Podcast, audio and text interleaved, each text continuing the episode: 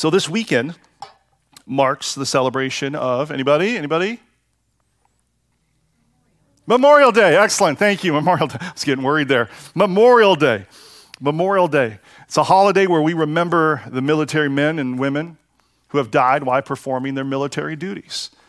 And this day serves to remind us of the cost that so many have made on behalf of our country. And so, in response, on this day, people visit the cemeteries of their loved ones.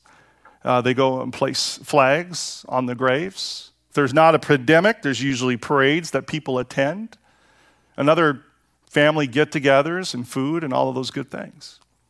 Why do we do all of this? Because we don't want to forget, right? We don't want to forget. We want to remember those who have made a sacrifice.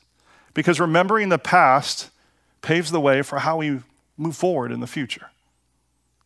And so today, as we wrap up our series in Esther, we're going to talk about the importance of remembering.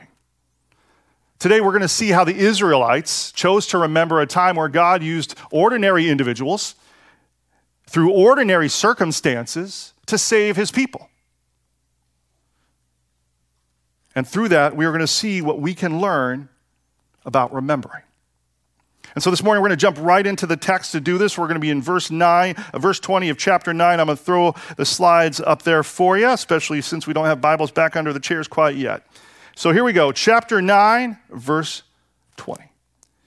And Mordecai recorded these things, all that had happened, and sent letters to all the Jews who were in the provinces of the king of Ahasuerus, both near and far, obliging them to keep the 14th day of the month of Adar, which is our March, and also the 15th day of the same, year by year. And as the days on which the Jews got relief from their enemies, and as the month that had been turned for them from sorrow into gladness, and from mourning into a holiday, that they should make them days of feasting and gladness, days for sending gifts of food to one another, and gifts to the poor. So the Jews accepted what they had started to do, and what Mordecai had written to them.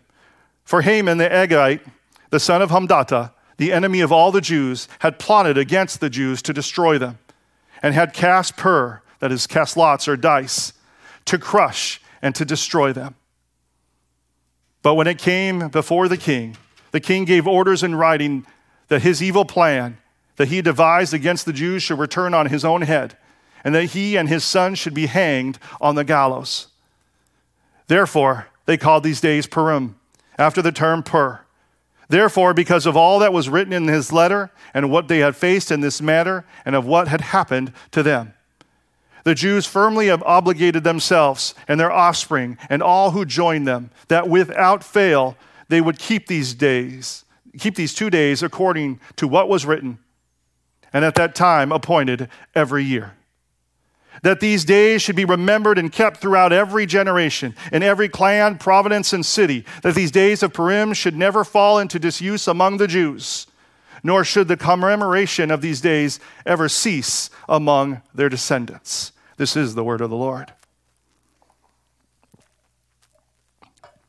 So, in a nutshell, Israel defeats their enemies, and Mordecai, who's now second in command of all of Persia, creates this feast of Purim to celebrate what God has done. And the celebration continues to this day.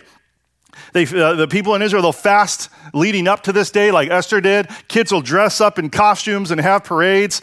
It, and, and it, it, it's kind of funny. I looked up just to see some pictures, and like the kids in costumes, I figured they'd be dressed up like Haman and Mordecai, but no, they're dressed up like um, Bob Sponge Square, Squinch, whatever his name is, and like all of these different cartoon characters. So apparently, it's like a Halloween dress up. You dress up like anything.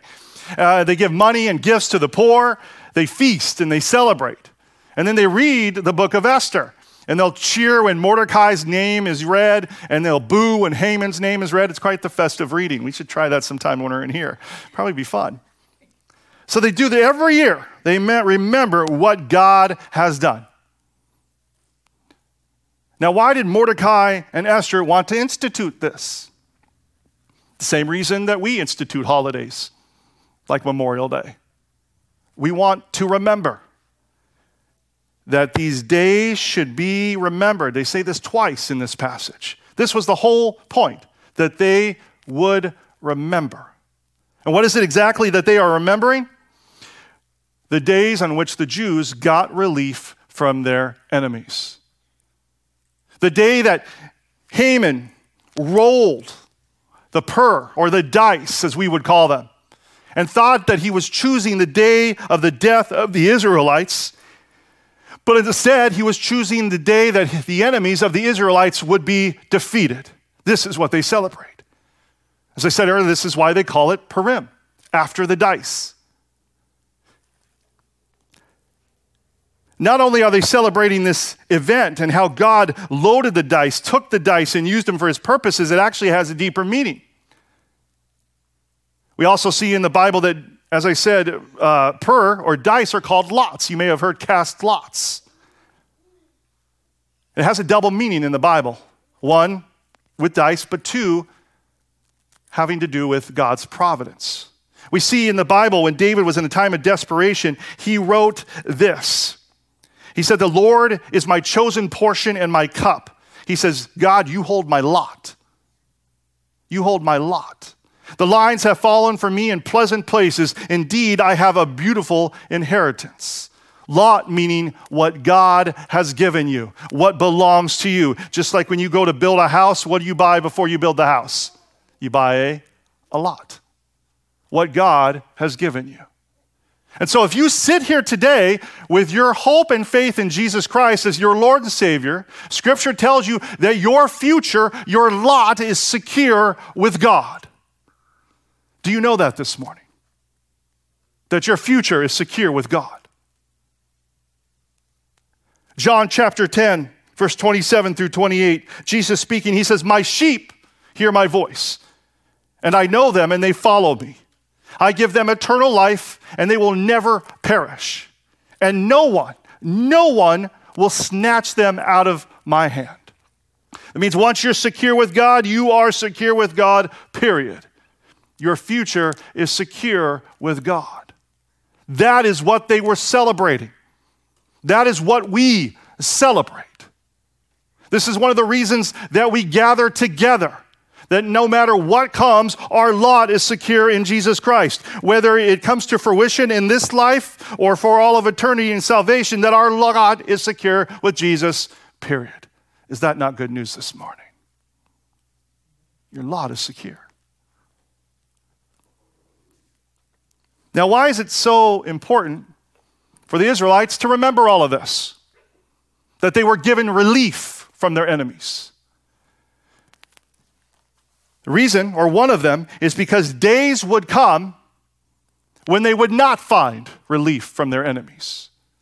There would be times that Israel would go through very, very hard struggles, and they would need to be reminded that their lot was secure in God because looking around at their circumstances, it would not feel like it was very secure.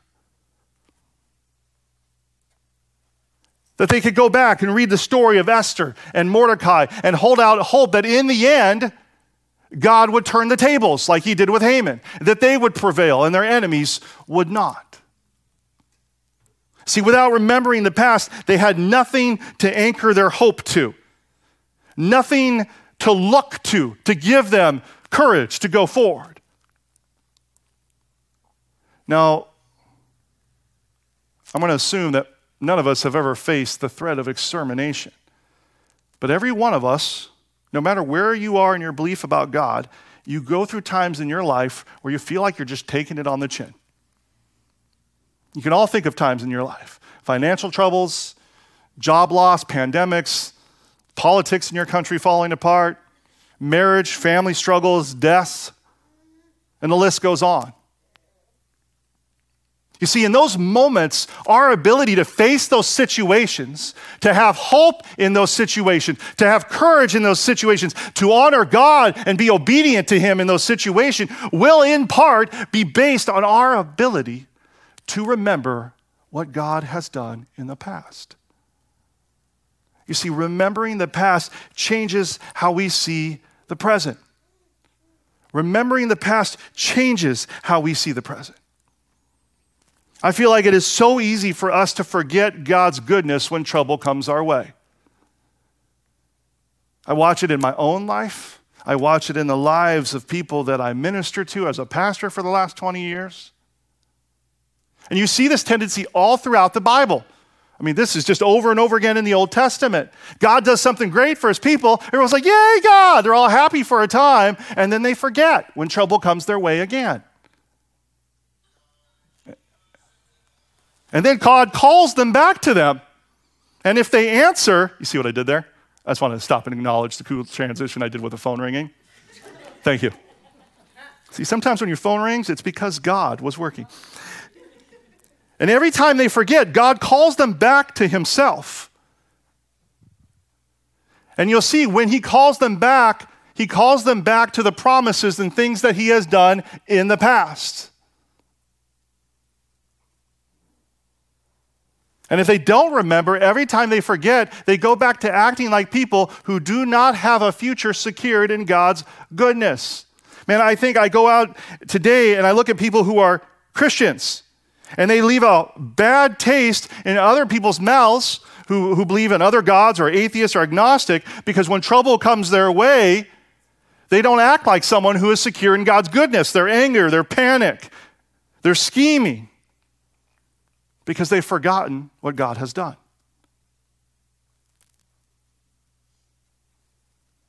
And in times of your struggle, and I bet you some of you right now are going through hard times, in house, online, are you someone who remember God's goodness? That your, your lot is secure in Him. This is why in the Old Testament, God's people were often instructed to raise an Ebenezer. We're not talking about Scrooge here, right? We're talking about stones. They would raise these monuments like stones of remembrance and a monument up to remember what God had done, how he had came through. Or they did feasts or celebrations. The Israelites have a feast for everything because they want to remember what God has done. So they put in the effort. They put in the effort to remember. This is what we're going to do so that we will remember. If you notice, anytime that we want to remember something, we put in the effort, right? We'll tie, what was that old thing? You're supposed to tie a string or a knot. Remember hearing that growing up? Always interested to figure out where that came from. Or you'll use sticky notes. We like to use sticky notes. Or you'll use your phone to set a reminder. Because if you want to remember, you'll put in the effort. For those of you who are younger, there used to be a time where you could not just put a phone number in your phone. You had to remember it. You had to write it down in a phone, little phone book. And you put their name and ink and pen. Or you'd have to memorize it and you would repeat it over and over and over and over again to remember it. You'd have to put in the effort so you wouldn't forget it. In the same way, the Israelites said, We must remember. Here's what we're going to do so we remember. It says that without fail, this was their goal. They uh, obliged themselves, without fail, they would keep these two days according to what was written. Notice this it says, without fail. You know what that means? That they realized that they could fail to remember they could fail to remember. We all forget things, some of us more than others. They realized they could fail to remember. And so they made a commitment not to fail. They were determined not to forget what God has done. In the same way, that's why we come to church on Sunday to remember what God has done in our lives. That when we feel like we're not getting relief from our enemies, we're not getting relief from the problems in this world, that we come together to be reminded through the worship and through our word that our lot is secure in God. I mean, I was talking to somebody and they texted me and they, I'm paraphrasing, they said, Look, I often feel like that, man, when my, my life feels more out of control and I'm more scared when I'm not coming to church than when I am. I said, Yeah, I know what you mean. I'm in the same boat. That's why I'm a pastor. I'm always forced to come to church because it reminds me that God has secured my lot in Him. Or even to remember when our circumstances are not so great, not because of anything outside of ourselves, but because of our own mistakes. You ever had bad circumstances in life because of your own sinfulness and stupidity? Probably most of them, like me. That's when we come here, and so we feel like we're separated from God or we're not good enough anymore. And so we come here, but we're reminded, like in 2 Timothy 13, where it says, if we are faithful, faithless, he remains, anybody know? Faithful. For he can not deny, deny himself. In other words, that if your faith is in Jesus Christ as your Lord and Savior, your lot is secure. No matter of your sin and mistakes. I mean, look at Israel. All throughout the Old Testament, God would show up, He would do these awesome things for them, and then what they would do? They would turn their backs on Him, wouldn't they? I mean, this is why they got in this place and they got in trouble in the first place. The reason they're, they're in Persia is that they started back when they were in Israel to worship other gods, to ignore their God, to ignore the things He said they would do. And so God said, All right, fine. My protection is lifted. The Babylonians are going to come and they're going to crush you. And they did. And then later, the Babylonians got crushed by the Persians and the Persians took back over. But through all of this, God said, I'm still going to restore you. Even I'm going to allow you be conquered, I will restore you. Why? Because their lot was not dependent on who they were, but who God was. And he goes, I've made a commitment and a promise to you and I will remain faithful. And he does the same for us that if you put your faith and trust in Jesus Christ as your Lord and Savior, he adopts you like a son or daughter into his family. And as we read earlier, that no one can snatch you out of his hand. And that means you can't jump out either. People always say, Can you lose your salvation? I said, Look, if you, if you can lose your salvation, you never had it in the first place. God's commitment to us, our lot, is based on who He is and not who we are. And that's why we got to come to church because there's so many people out there preaching and teaching us other things. Some of you have grown up in churches that would teach you other things, things that the Word of God does not say.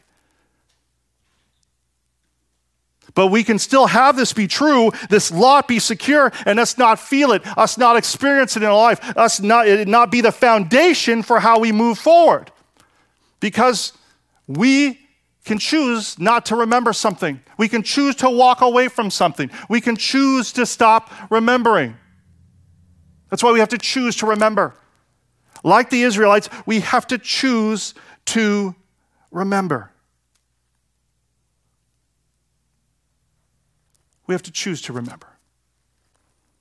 And this is one of the reasons, week after week, I talk to you about, man, who, uh, making church a priority. Who are you inviting to church? Because coming to church helps you again remember who God is in a way that you will not remember on your own. See, we all grow up in these in our lives, and we have voices pouring into us. Your parents pour voices into you, uh, speak into your life. Your teachers speak into your life. Your friends growing up, your siblings growing up, your coworkers, your boyfriends, your girlfriends, the news media. You have all of these people speaking into your life, telling you what's good, what's not good. If you're good, you're not good. What you need to do to be good or not to be good for better or for worse. And so, without even realizing, we spend this entire life jumping from one voice to another.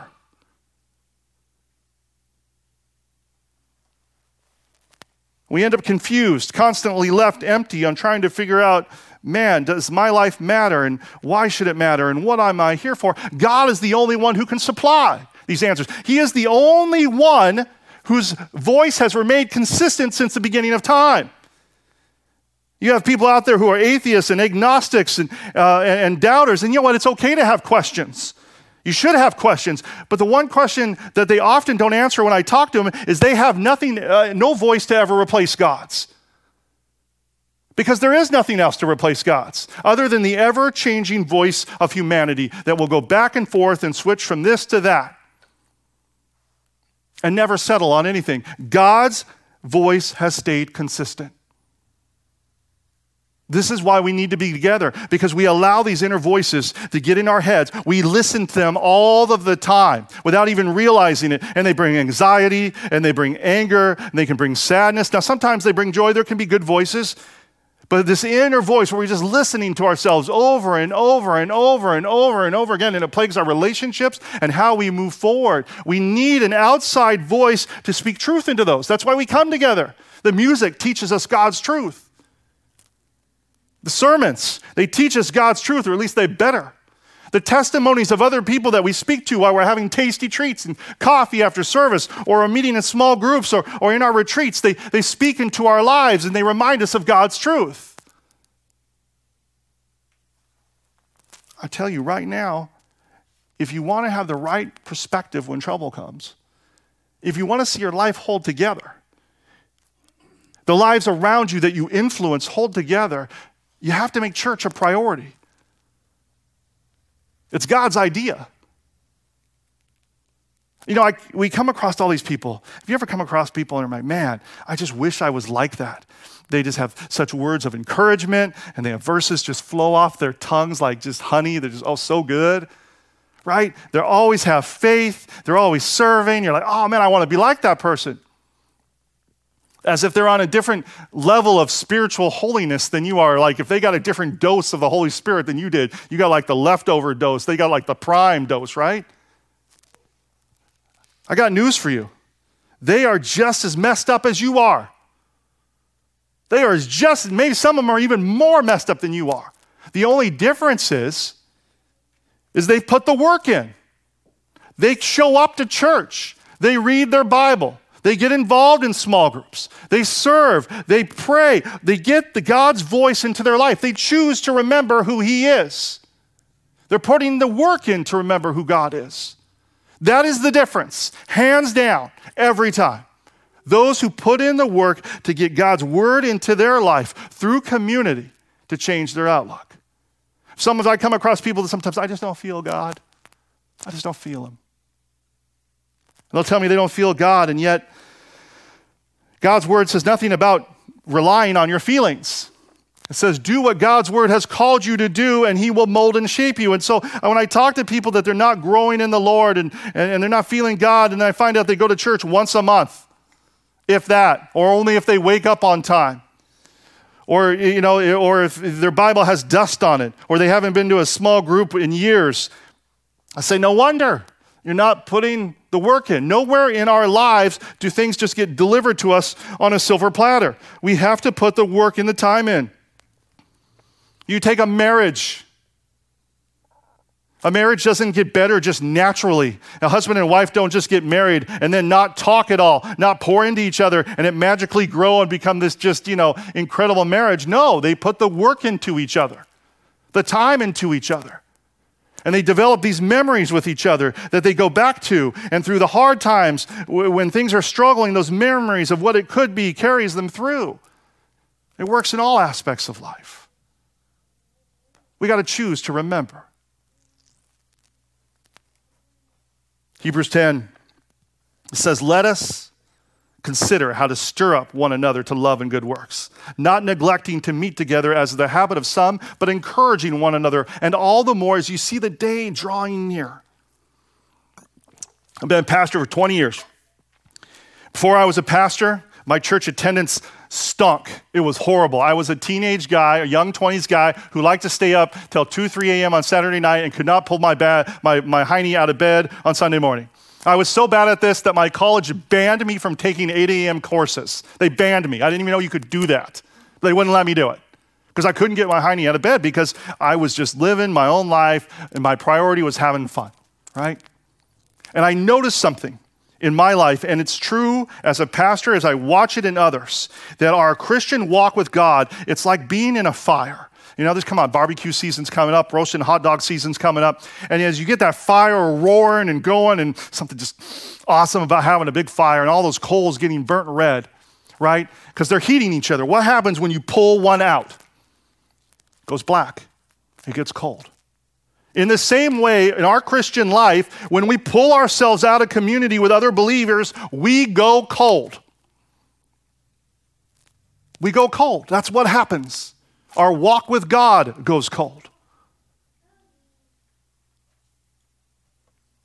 Church must come first every week in our lives. You have to make that decision in your mind. I am going to make church a priority first and foremost. If you don't, something else will take its place. You have to be so afraid of your sin, so afraid of your ability to grow cold in your walk that you know you cannot miss church no matter what. And when you do that, you change your perspective in your life and you start working your schedule around church rather than church being the thing you do if you have free time in your schedule. Now, does this mean you can never miss church? Yes, it does, or you go to hell. Ah. No, you can miss church because in the end, it's a church service. The church, we are the church. If you put your faith and trust in Christ, you are a part of the church. Okay, what we're having together is a church service. Okay, we all have events that come up that prevent us from going to church services. We all have vacations that come up. We have pandemics that sometimes come up. That's not what I'm talking about. You remember Jesus, New Testament, obviously talk, he would often talk about the intention of our heart, driving what is sin and what is not.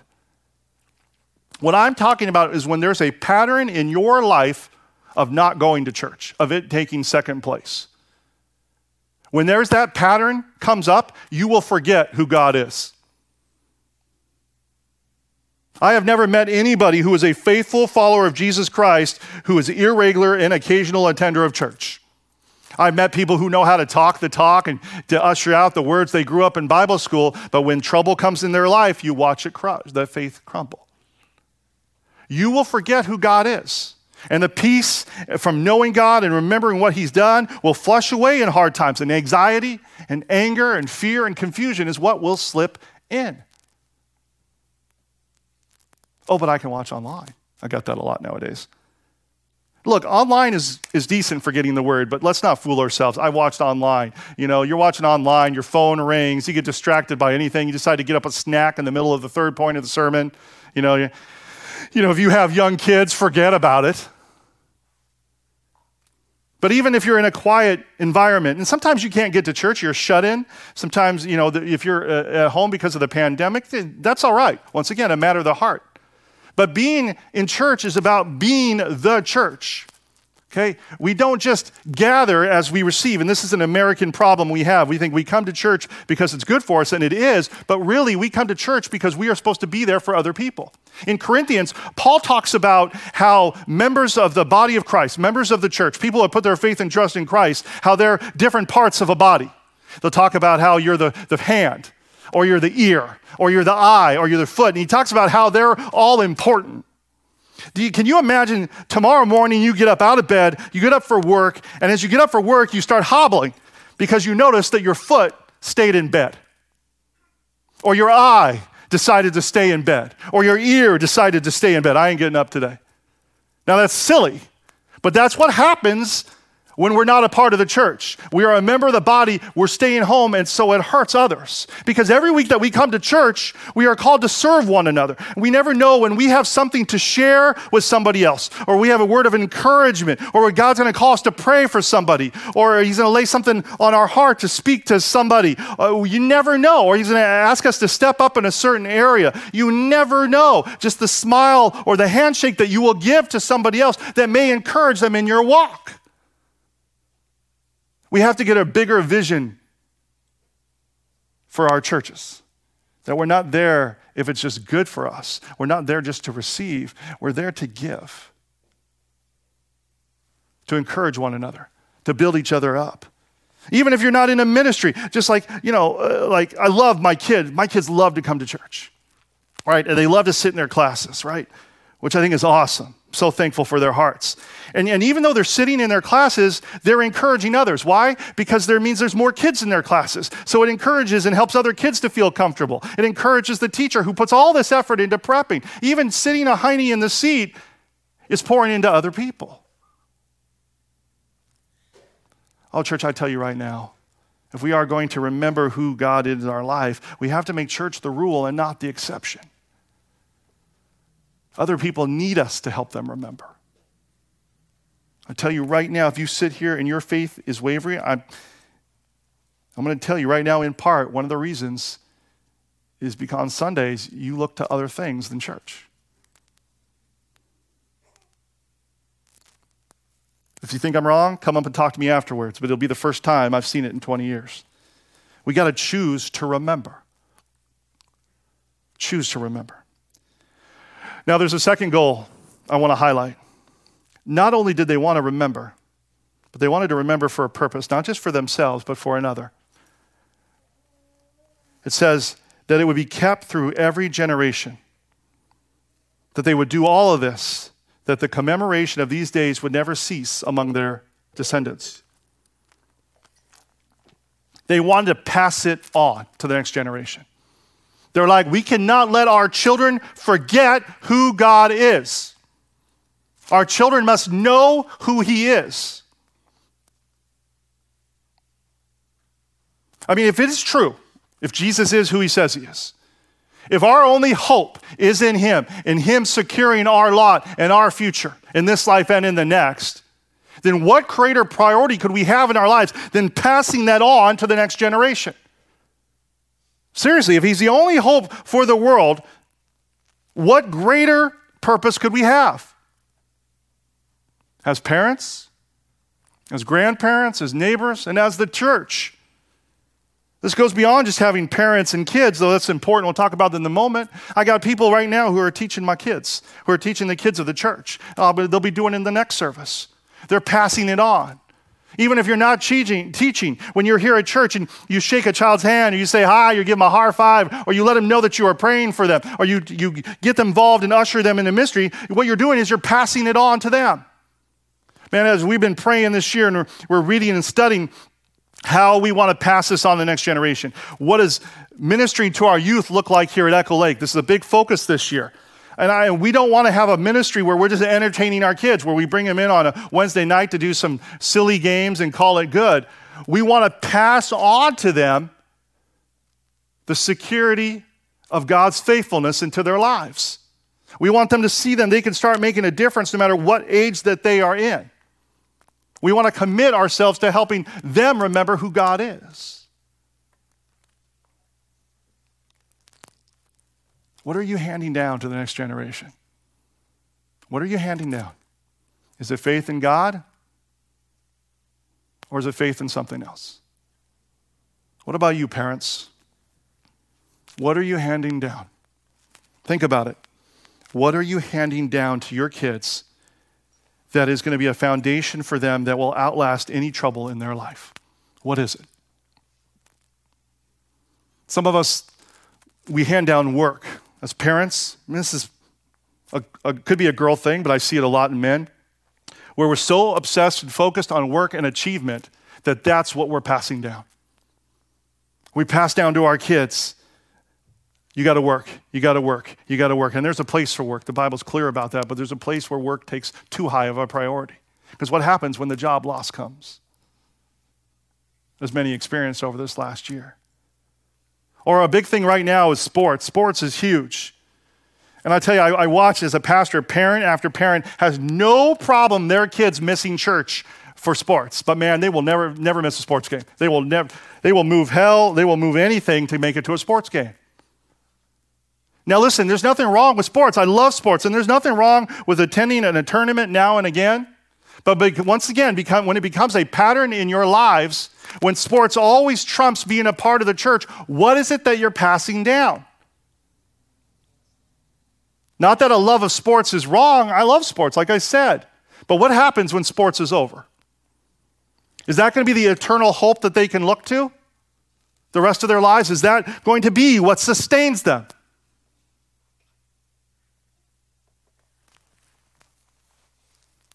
The problem is, is when we teach them that church is second or third or fourth and optional, they carry that into their lives.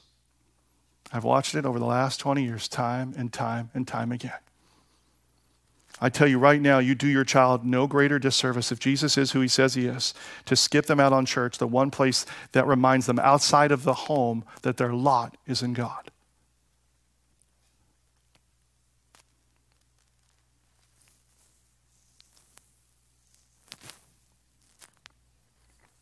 And I tell you right now, one parent and two parents going to church, the difference between them is a huge difference. There's a study that was done oh, about a decade ago out of a Christian magazine, and they polled a bunch of people. I don't remember how many. And they found a staggering difference between the amount of parents who went to church with their kids. Here's what the difference that they found They found when both parents attended church, 33% of those kids ended up being regular attenders. 41% ended up being irregular attenders of the people that they polled. If one parent attended the church, it changed dramatically. It went to 2% ended up regular attending and 30%, 37% irregular attendance. Look at the difference between these. Now, now, just because you bring your kid to church, are they going to follow in your footsteps? I wish that was the case, but it is not. But it shows the enormous influence we have when both parents are willing to make church a priority in their lives. Once again, if Jesus is who he says he is, is there anything else that we can, any other greater thing that we can place as an anchor in their lives? And I know for some of you, some of you parents, you bring your kids on your own and you try with your spouse and they do not come, God is still with you. This is the moment where you remember that your lot is secure in God. That just as He brought you in here as one day that you did not, and now that you do because He is with you, He is continually working on them. And as you pray for your spouses, and as you continue to invite your spouses, do not lose hope at what He has done looking back to what he did in your life, let it be the stabilizing force for your life. Pour into your kids what you can, praying and teaching them. And I pray and look forward to the day that your spouse will join you. Because of God's work through your commitment to remember who He is, that'll infiltrate your family. That your family would remember together that your lot is secure in Him. Amen, church? Amen.